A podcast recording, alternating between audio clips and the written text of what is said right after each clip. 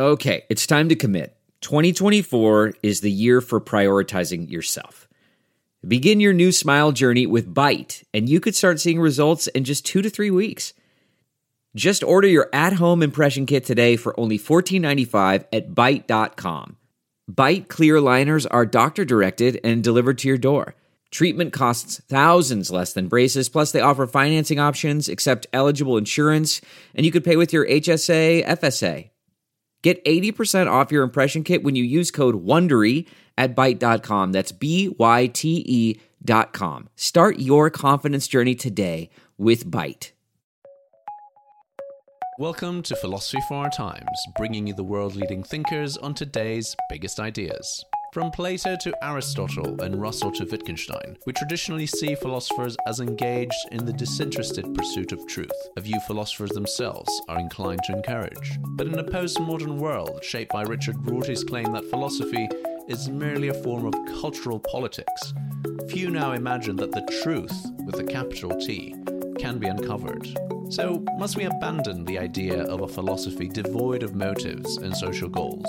And if so, how is such a philosophy to be distinguished from literature or politics?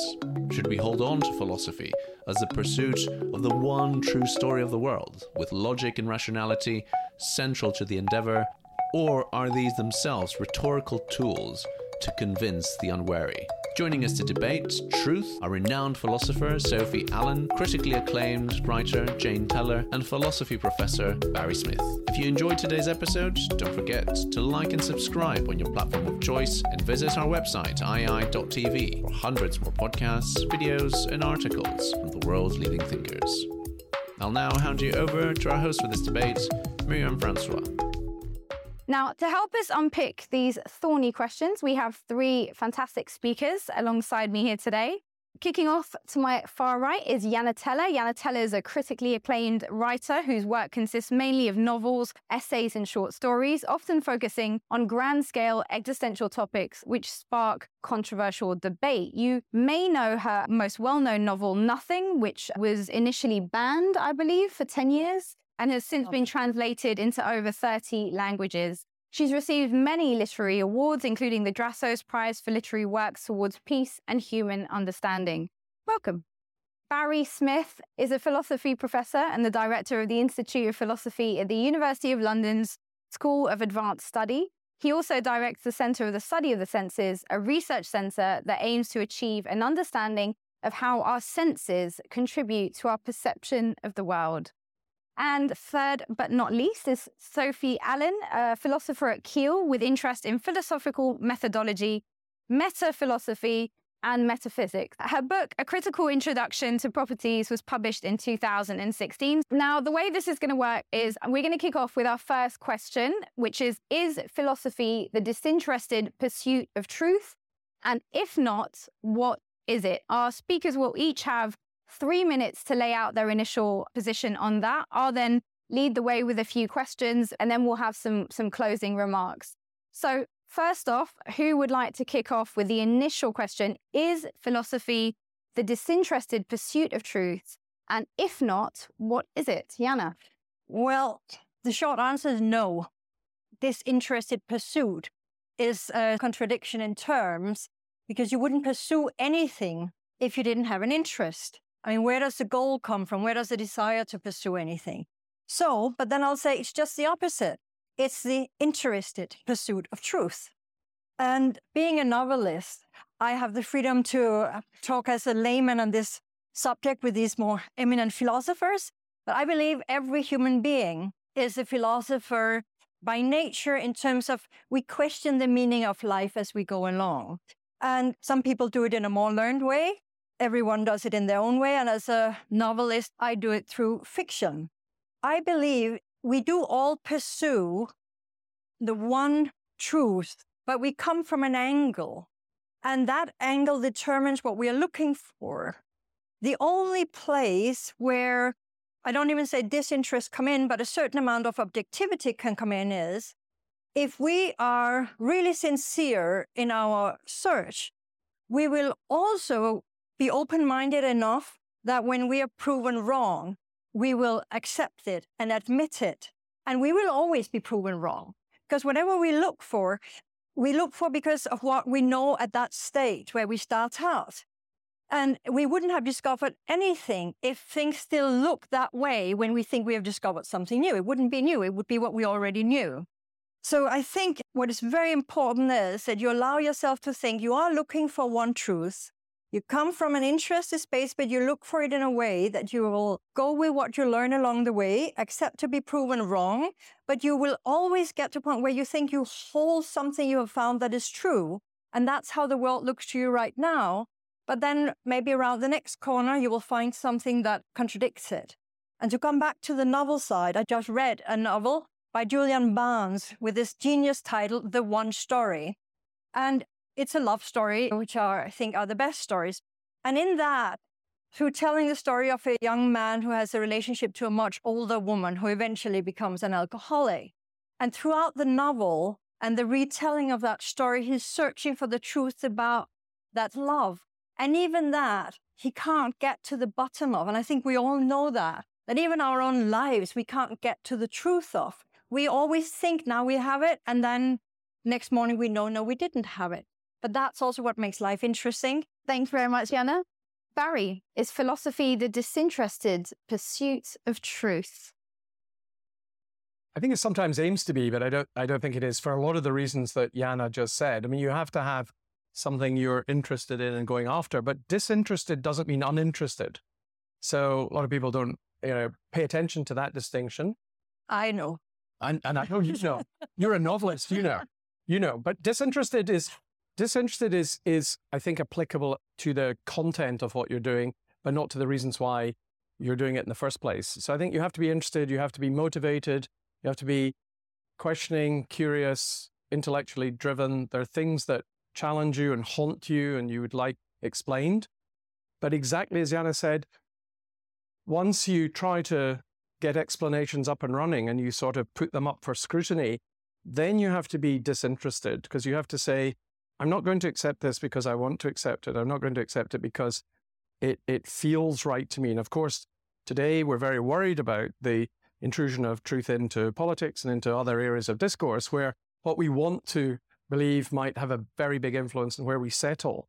So it's a good training that philosophy gives you to try to say that there may be rather uncomfortable answers you come to, even though your desire to get there is interested, is actually quite highly motivating. And we all have it. I think that the root of philosophical interest runs very deep. It depends on how you pursue it. I mean, in a way, we all start out as philosophers. So, you know, children are very natural philosophers because they all go on saying why, and you give them an answer, and they say why, and you give them another answer.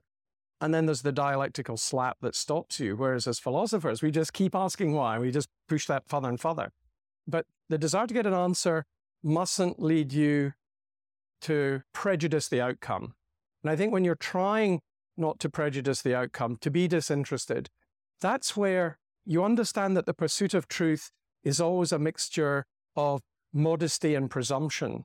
There's a modesty that we won't always get to the truth or that the thing we first think of as right on further revelation or discussing with people will unravel a little bit and we realize it isn't right. But the presumption is that we do sometimes get it. And it's quite difficult to know when we have, and it's quite difficult to be sure that you have when there are a lot of people out there who are not at all disinterested, wanting to budge you away from it, tell you, you know, there is no fact to the matter, there are no truths, that the standards are all relativized to whoever's looking. So you have to hold your nerve a little bit and keep going for it. And there was this great thing I think that Bernard Williams said, and I'll probably come back to him a few times in the discussion. He said, When you hear the voice of reason, it always talks with a certain accent, at a certain historical time with a certain prior history. But when you hear it, you unmistakably recognize it as the voice of reason. And I think the presumption is we sometimes do that, even if it's not comfortable what we're hearing. Thank you very much. Sophie. Okay, well, I think both both Janne and Barry have said some interesting things here. And I think one of the things that has changed recently in philosophy, well, maybe changed over the last I don't know, two decades or maybe longer in philosophy is the fact that I agree that there's a sense of disinterested pursuit of truth is what we want to be doing in philosophy and it's what we're aiming for. It's a kind of normative drive of philosophy. but there's an understanding that what we what we will end up uh, with, the theory you end up with, may not be the truth. So if you have a nice theory of everything, you come up with a theory that can explain lots of things that are going on around us and how they all fit together. There's an understanding, at least an appreciation of the fact that that may not be the only such theory on offer. So even though you go so, through these processes of um, investigating how the world works and how we can explain what's going on in the world, how we explain how science works and how evidence works, and so on. And we look at these processes and we give a, you know, we give an account of them. The account that we give, we may end up with sort of there may be several competing accounts that were actually are sort of, for all intents and purposes, just as good. They have flaws. They all have flaws. There may be some philosophers who still think they're looking for the one true theory of everything. But we think an increasing number of philosophers recognize that what we're going to get is we've got too many theories of everything if anything's going on. And we need to be able to fit these together and work out when they're good ones and when they're bad ones and which ones we should accept and which ones we shouldn't accept. And I think that's where philosophy comes in because it can ask us to, we can kind of interrogate our reasons for holding these theories. We can look deeper into some whether whether the disinterest is really there or whether there are actually sort of influences coming from outside which are making people opt for one account of the world rather than another. So I think that is sort of where philosophy is going at this point. I think as far as truth goes, there are there will still be some people who think that they they're correct and they present their theories as being the right ones. But you have to ask what their basis is for this. What kind of evidence could you have that you're actually, you know, your theory is the right one when faced with other people's accounts of what's going on? And, and by other people's, I don't just mean sort of on the other individuals. You can have other people working in groups or social groups or political groups and so on. I think we have to understand how to measure the efficacy of our explanations and understand how explanations work better in order to sort of further philosophy. Well, picking up on that, so my my university SOAS has been involved in a project called decolonizing the curriculum. I don't know if you're familiar with it, but one of them is addressing some of the roots of knowledge that we've come to and to what extent they have been informed by a very particular and narrow history of ideas, history of understanding of the world, biases, if you like, both in method and in sources. And so, on that note, I'd be very interested in kicking off our first question, which is Is there a one true story that we can pursue? And particularly, I suppose, bearing in mind the movement towards decolonizing knowledge, if there is one true story, who gets to assert it and on what basis? Because clearly, the decolonizing movement is about saying the assertion of objectivity by Western centric institutions in, is in itself a statement of power. So, who wants to kick off? I think, Sophie, you'd love to kick off on is there one true story that we could pursue? Well, that, that kind of fits in with what I was just saying, really, that there, there probably isn't one true story. Or if there is one true story, it's sort of beyond our grasp. So we're in a situation where we want the best stories we can give. I think it's very easy saying that with a Rortian sort of frame of mind, it's very easy to move from the idea that obviously philosophy has had prejudices and has had makes social presuppositions and makes assumptions about who holds knowledge and how they gain knowledge. I mean, there's a very Eurocentric slant on teaching philosophy in this country. I teach Indian philosophy to my first years. It's actually unusual to be doing that in an undergraduate course in the UK. But what's interesting about it is actually the commonalities between the Indian tradition and the ancient Greek tradition. So we'd be looking at the sort of Aristotle and Plato and the pre Socratics, but then we'll be also looking at the Nyaya tradition and the early Buddhists and so on. And they've got the same arguments without these people communicating. So there's an interesting sense in which there's a commonality of the human. When humans sit down and ask questions, there's a sense. I mean, obviously, we might just not know that they communicated with each other. They might have been meeting in Persia or something two and a half thousand years ago. But there's a sense in which when humans sit down and ask basic questions about themselves and the nature of the universe and their place in it and the nature of God and how to explain things, there are some similarities that seem to evolve as well as differences. And so it's very easy when talking about decolonizing the curriculum to think well, what we end up with will be radically different to what we have. But I think we might get some very good ideas, which we can then, to some extent, hopefully, mix, mix and match and so on. So ideas saying, I've had African students talk about the notion of the self and self-interest, about how it's very different and say, in Zambian languages. I'll have to take their word for it because I don't speak the Zambian languages concerned. But it's the idea that the individual is not paramount. So, from an ethical point of view, that makes a big difference to how we see societies and how we see interpersonal relations and so on. That's a very interesting thing to bring in to say, you know, our thinking and ethics and so on. So I think we there's lots of ways in which we can say, okay, we've been looking at ethical theory from maybe a Judeo-Christian standpoint, and we need to not do that. I'll pick up with you, Barry, if that's all right. Firstly, do you agree with this pursuit of the one true story? And could we do with diversifying our sources of knowledge in that pursuit? I think there can be many true stories. I mean, they're, they're I don't know why we're so hung up on the one. They just have to be true and they might be compatible with each other. Just think of the view that we might have of science. Even if the whole of reality was made of one kind of stuff, it doesn't follow there's only one theory of that stuff. There'll be theories of biology, psychology, physics, chemistry, all having their own proprietary domain and something they can contribute. Now, you want them to be aligned with each other, but you don't necessarily believe, as physicists hope, that it would all collapse into physics. So, so I, I, so I don't think we should get hung up on one. But there is a dangerous line of thought, which I'm sure not you, Myriam, but certainly some of your colleagues at SOAS might be slightly inclined to. So I want to just worry it a little bit. And that's the idea that when people say, look, claims to truth and knowledge have been made a lot in philosophy, certainly in the kind of philosophy that, that we do in the Western analytic Anglo American tradition, have been made from a very particular perspective. And therefore, you know, the attempts to claim that they're universal are misleading because they're not. Once we decolonize the curriculum, we'll realize we need a much wider perspective. But of course, the attempt to have the wider perspective and to create constraints on a, a biased way of thinking is still appealing to the idea there's a truth there, right? And there's a truth that you had to realize that the original claim to truth was rather parochial and narrow, maybe even misleading. So we're going to have a much bigger conception, which tells us rightly that we must consider very different cultures, histories, traditions, and opinions, and, and then we'll have things more clearly right. So there isn't a giving up on the idea of truth or the idea of the compatible claims to truth. There's just saying you didn't have them because you'd left some things out.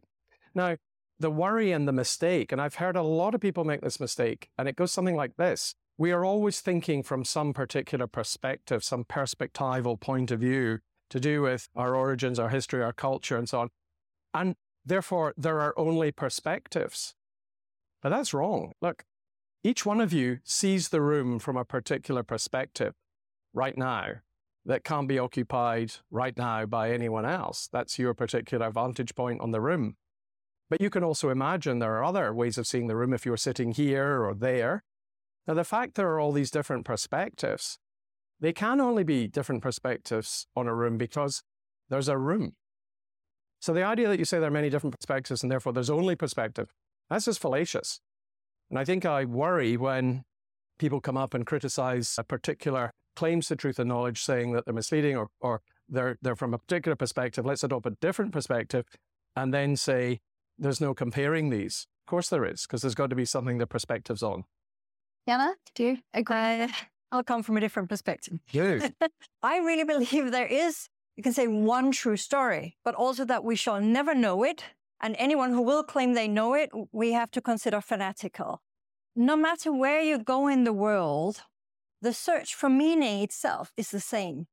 And this is where I disagree with this relativist view that, oh, it's so different if, you know, you come from Africa. And I've lived many years in Africa and I have, you know, met the same questions there. Sometimes the answers are different, but not the search and the process. And that book you mentioned nothing that questions the meaning of life for me i've spoken about it you know throughout the world and i get the same questions from people the same discussions whether i talk to you know, young people here in London or in Denmark or in a village outside of Santiago in Chile or in a Pakistani college. It's that same whenever people open their mind to maybe I don't have the truth and then what the heck is there? We're all on that same search. And I think that's what is interesting, not to box us down in that you can say the perspective world that you are talking about, oh, I sit here, so that's the right place. No, we, which kind of room is this? But the thing is also, since we are part of that larger truth, whatever it is, we will never know it. We are like characters in a novel, and the characters will just never know the whole thing. And where fiction writing differs tremendously from philosophy, though it's the same pursuit of truth, is philosophy takes its both its outset and its conclusions from what applies to the many. And somehow fiction does exactly the opposite. If when you read a book and you feel somehow this is talking about a human truth, maybe one we didn't know before, it's because you identify with the individual. Maybe not the individual character, but then the, you know, the individual universe of that novel that you somehow know deep in yourself this resonated truth about something in life. And of course, again, there's always another truth behind the truth behind the truth. But yeah, there is there is some truth. You know, it's like why does the sun and the moon move the way they do? Now we know something about that. Then we'll move to the next question, to the next question. But we'll never hold that one singular truth and say, okay, now we have the answer. And I I'm sure if there was an answer, somebody would have written that one book. So, so it's sort of interesting in fiction because fiction tries to do something that can't be true, which I think is interesting. I mean, there's truth telling when you're reading, as you say, a very good literature that's sort of expressing something, even about a single human experience that we can resonate with. But, but it also does something which we absolutely can't do, which is to have full access to the mind of another, to their very sort of moods and feelings and experience moment to moment. And, I, you know, Thomas Mann in a short story alludes to this, a story called A Gleam. He starts it by saying, Hush, hush, let us look into a human soul. And that's so clever because he's reminding you it's exactly what you can't do. So, you know, as you said, usually we're with people we don't really know we know a lot about them, but we don't know the whole story. A novelist tries to convince us we can know that from the third person point of view. So it's a sort of it's a it's a sort of impossible truth. It's not a truth. It brings us nicely to the next question, which is about social motives, social goals, and the motives behind our pursuit of truth. Because of course, what you're talking about is the idea that actually the I mean, the author has full access to the knowledge of the characters in a way that we can't know the full access of the philosopher's mind. But so can you maybe touch in your response? I, yeah, I know you want to come back on right. Barry's point, but on, on that as well, on the, the mo- motives and, and the goals of, of those who seek to assert truth claim. Right. I'll do a, a, yeah, a little circular answer on this. But just to go into what Barry says, the thing is, as a novelist, you are not the almighty God. If you're any good, at least, then your book will always be more clever, more intelligent, more insightful than you are as a person. Mm because any good art and literature is not created by your conscious thinking. You can't analyze and say, this is what these characters shall do, and that's a nice plot, and then he goes left here, and then he becomes a communist or whatever, and then we uh, have a response. here. Maybe it works for certain entertainment literature, but not for real literature that shall make you feel. Because what happens in real literature for it to work is that I, you know, as an author, you have to work as if you are that character. And most of us as human beings, most of what we do, we actually don't do because we've thought it through in our head that's the right thing. Then we wouldn't get into so much trouble. Most of us are driven by our unconscious. And that's also how you write good novels. So you have your characters. Yeah, you have invented, of course, certain characteristics, but then they do things that you have no idea really why. And you know, often I think I will write something, it goes somewhere else, and only afterwards, and sometimes even years after, do I understand my own book. I don't know it when I've just finished it. And what what works then it, eh, with when it comes to truth is, if I have really listened to my characters and said, this boy who's 14 year old and questions the meaning of life, you know, why does he think the way he? What would he do here if I were him? If I've done it correctly, then any reader when he forgets himself and imagines the character, he will say, Yeah, I would do that if I was that 14 year old boy, you know, at that moment in time. And that's why it works. That's why we can read Dostoevsky here, why in China they can read H.C. Andersen. It's not for some interest in, in Russia. It's because the human truths are true. If you were that character with those specific characteristics at that moment, you would act like that. You would feel like that. And that's like this uncovering of our souls. And then where it really teaches us something, I believe we really become wiser through lived experience.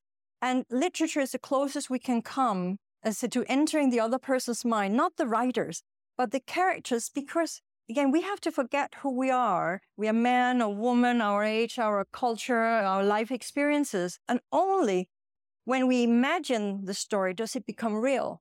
Because whatever you see on the page, it could just as well be a manual for your car motor or a legal text. So the truth that comes out of the literature is the reader's truth. I want to explore something you just said about the idea that when you're writing, you don't feel like you are deliberately infusing your characters with particular social goals or motives. Is that possible? I mean, I'm, i would argue maybe is that not the case that that's just your subconscious working over time and you're allowing it to flow? Is it actually possible for you to be making any kind of claims, which I suppose you're saying become truth in the minds of the reader rather than being assertions of truth in the text, if I've understood you correctly?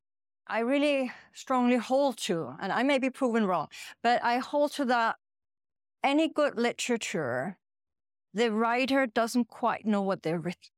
Things will happen that doesn't come from your head. You, our heads are really limited. It's like, if you think computer terms, our conscious head is like the RAM of the computer, whereas our subconsciousness is all, it's the database. And that's what we can put into a novel. And that's why it is so much wiser than the novelist as a person. And I also believe any novelist whose novels you love always get disappointed when you meet them as a person because they just cannot be anything like, you know, half as much as what's in their books. Sophie? One of the thoughts I had, I don't know whether you have this experience, Barry, do you ever re- read your own papers and go, who wrote that? Who wrote that? Sounds really That's incredible. Yeah. There you see. Exactly. exactly. You read it right. and think, wow, who was that? Ah, that's right. Uh, right. Yes. So I think it's it may be a common theme about writing that sometimes you go beyond what you think you've put down when you actually explore the words and the implications later, it's something of a surprise. You're saying, well, I get these characters and they just do things. And I can sympathize that there are just things that happen for your characters and so on. I mean, I think sometimes philosophical theories sort of run away with themselves. So you have an idea and then you follow it through and you think, oh, there's a problem there. And you kind of work on it and you don't really end up agreeing with yourself by the end. You can actually end up claiming you're going to argue for one thing and then disagreeing with yourself by the end if you're doing it and following it through. You're not devoid of motives and values and social goals because, in the actual epistemic stance that you have, the kind of view you have about what kind of evidence you're going to accept and what kind of explanation is going to be a good one, whether you think science is a good form of explaining the world or whether you're prone to take religious evidence or religious experience, for instance. All of these are sort of different aspects of how people then process what they experience and also process the thoughts they have on the basis of that and the logic that they use and so on. I think that is not value free. I don't think there's a way of making that value free. You can try and make yourself aware of the values that you're holding when you're doing this. But I think it would be disingenuous of me to say, well, actually, you can sit back and just go, oh, yes, I'm going to cleanly look at this. I'm going, I might try and look at something in a very utterly, you know, kind of disinterested way. But there's still going to be some reasons that I, for instance, am I'm prone to not postulate, say, supernatural explanations for things. I tend not to. I know people who do. I'm not sure we could win win in a fair argument. You know, neither side will win. I think we sort of hit a something of a stalemate at some point. So I think there are social assumptions built in, and we need to be aware of them. We also need to be aware that we don't want to constrict philosophy because of these. I'm not sure they do constrict philosophy too much in, in, in a way. The role of philosophy is to examine the reasons you're holding different theories and to look at the reasons that, you know, look, look to see if your arguments work, look to see if you've got decent explanations and to try and convince yourself, if not other people, that these, these are good ideas. And a bit like Janne was saying about building characters and things, you sort of need to build theories so that they hold together and that they fit with other things. But if they if they are to a large or small extent a product of your social motives and your background, they can, then, yeah, they can be totally skewed by that. Yeah. But if you, but then if you can, un, if if if not you, if someone looking at it can understand that, then that adds that's part of the theory. So that becomes part of the. So it almost like becomes a sort of presupposition the, the presupposition becomes an explicit assumption in the theory, it's sort of assuming that, you know, some people say you think some people are innately more intelligent than others or something like this. Hmm. If we know that that's how this theory is being presented, like put together, then you can kind of look at it as if that, well, that's an assumption in the theory. If I don't accept that assumption, then I'm not going to accept what comes after it, for instance. But does that therefore also mean that any true claim put forward by a philosopher should also have some form of a disclaimer acknowledging their subjectivities and how they may be influencing the direction and form of their ideas? I think I'm going to go for no on that because I think people have too quite rather quick to make excuses to say, well, I haven't experienced that, therefore I couldn't possibly even empathize or try to understand that particular viewpoint. I don't think we're essentially unable to understand. In most cases, we're not essentially able to not able to understand other people's and that their viewpoint. So you think we can? We can understand other people's subjectivity. I think there's a lot more overlap between people than we take. Then, so I don't think, although I've got a particular perspective and I can never say understand your perspective, and try as I might, I can't understand Barry's perspective either. There's, I can't understand that as a as as a you as a subject, but I can maybe understand you as a as a human being living in a world which I think we, in order to understand each other, we have to assume we're living. I have to assume that what you believe is mainly true, and what. So whatever you say, I'm going to try and interpret you as being someone who holds truths most of the time. Okay. Well, this, this is a really interesting conversation that I would love to maybe pick up in a minute with Janne because I know that novelists have come under criticism, for example, for writing from the perspective of characters whose subjectivities they're accused of not necessarily being able to fully comprehend and and therefore in some ways sort of not doing justice to characters who come from very different worlds than their own. But we can maybe come back to that one. I wanted to pick up with you barry on the idea of in this in this pursuit of kind of motive free philosophy are there objective methodologies which can allow you to transcend your subjectivity is that even possible i mean with the critiques of methodologies that are coming through from people from different cultures and, and viewpoints, is there even an objective methodology that can allow us to say, well, actually, I've fully accounted for my personal biases, my background, my history? I can now make this claim because I've assessed it all. I think something that's making a mess of that discussion is the sort of failure to be very careful with the terms subjectivity and objectivity. I mean, that's core business and philosophy, and you've really got to get down eventually to saying what you mean by those. There are methodologies. I mean, similarly, if you're going to work in the sciences, there are different methodologies for different kinds of experimentation you might do, or different quantitative, qualitative research you might do. And presumably, people can explain their methodology. It'd be very odd if somebody said, Well, I've come up with these results according to methodology, but I really can't explain it. Sure, uh, but is, it obje- is there an objective? Well, I, I, yeah. who cares? I mean, there's, can I explain my methodology to you, does that methodology seem to get a grip on the things that it's claiming to test on the basis of using those methods? You can look and see whether it does. Now, that again doesn't mean it's giving us something terribly sig- significant. We know that lots of p hacking goes on in psychology, and you'll see lots of papers giving you know tiny uh, significant differences. And we may say the methodology is fine, it's allowed, it's agreed, that's what people do. Do we think it's telling us something of you know huge universal significance? Probably not. Mm. Is it advancing a career? Probably yes. So, you know, I, I think we could, now you're asking, is there a methodology that will guarantee to get you at something objectively the case? Or are there? Yeah. Well, what is it we're calling objectivity? So, so people think objectivity and subjectivity are necessarily exclusive. So the idea is the objectivity is all out there and the subjectivity is all in here which is a very Cartesian view. You know, all I have access to is my own private theater of experience. And I wonder if, you know, it's like you, as if it's, if it's with you like it is with me, how can I ever know? I, I really want us to get away from that picture. It seems to me that my subjective experience now is enormously shaped by objective factors, the smells, the sounds, the sights, the heat in the room, uh, the people around me, and so on. So, so what configures my subjectivity are a whole lot of objective facts. And equally, if you wanted an objective, fully finished objective description of the world, it's going to have to contain that there are creatures who have subjective experience of a particular type, kind that keeps modulating moment to moment. You'd have to include all their perspectives. You'd have to in- include all their disagreements and difficulties. So, you know, until we get that sorted out, I think it's very crude to put up a plastic version of what objectivity is supposed to be with a guaranteed method like a gun you fire and it hits it like a target, and then say, look, lo and behold, we find out that doesn't seem to apply here. Therefore, we're just stuck with subjectivity. I think that's a really bad and confused way of thinking. To me, that just sounds like it might then end up self referential, that the uh, methodologies that we use justify the arguments that we're making and they make sense internally coherently.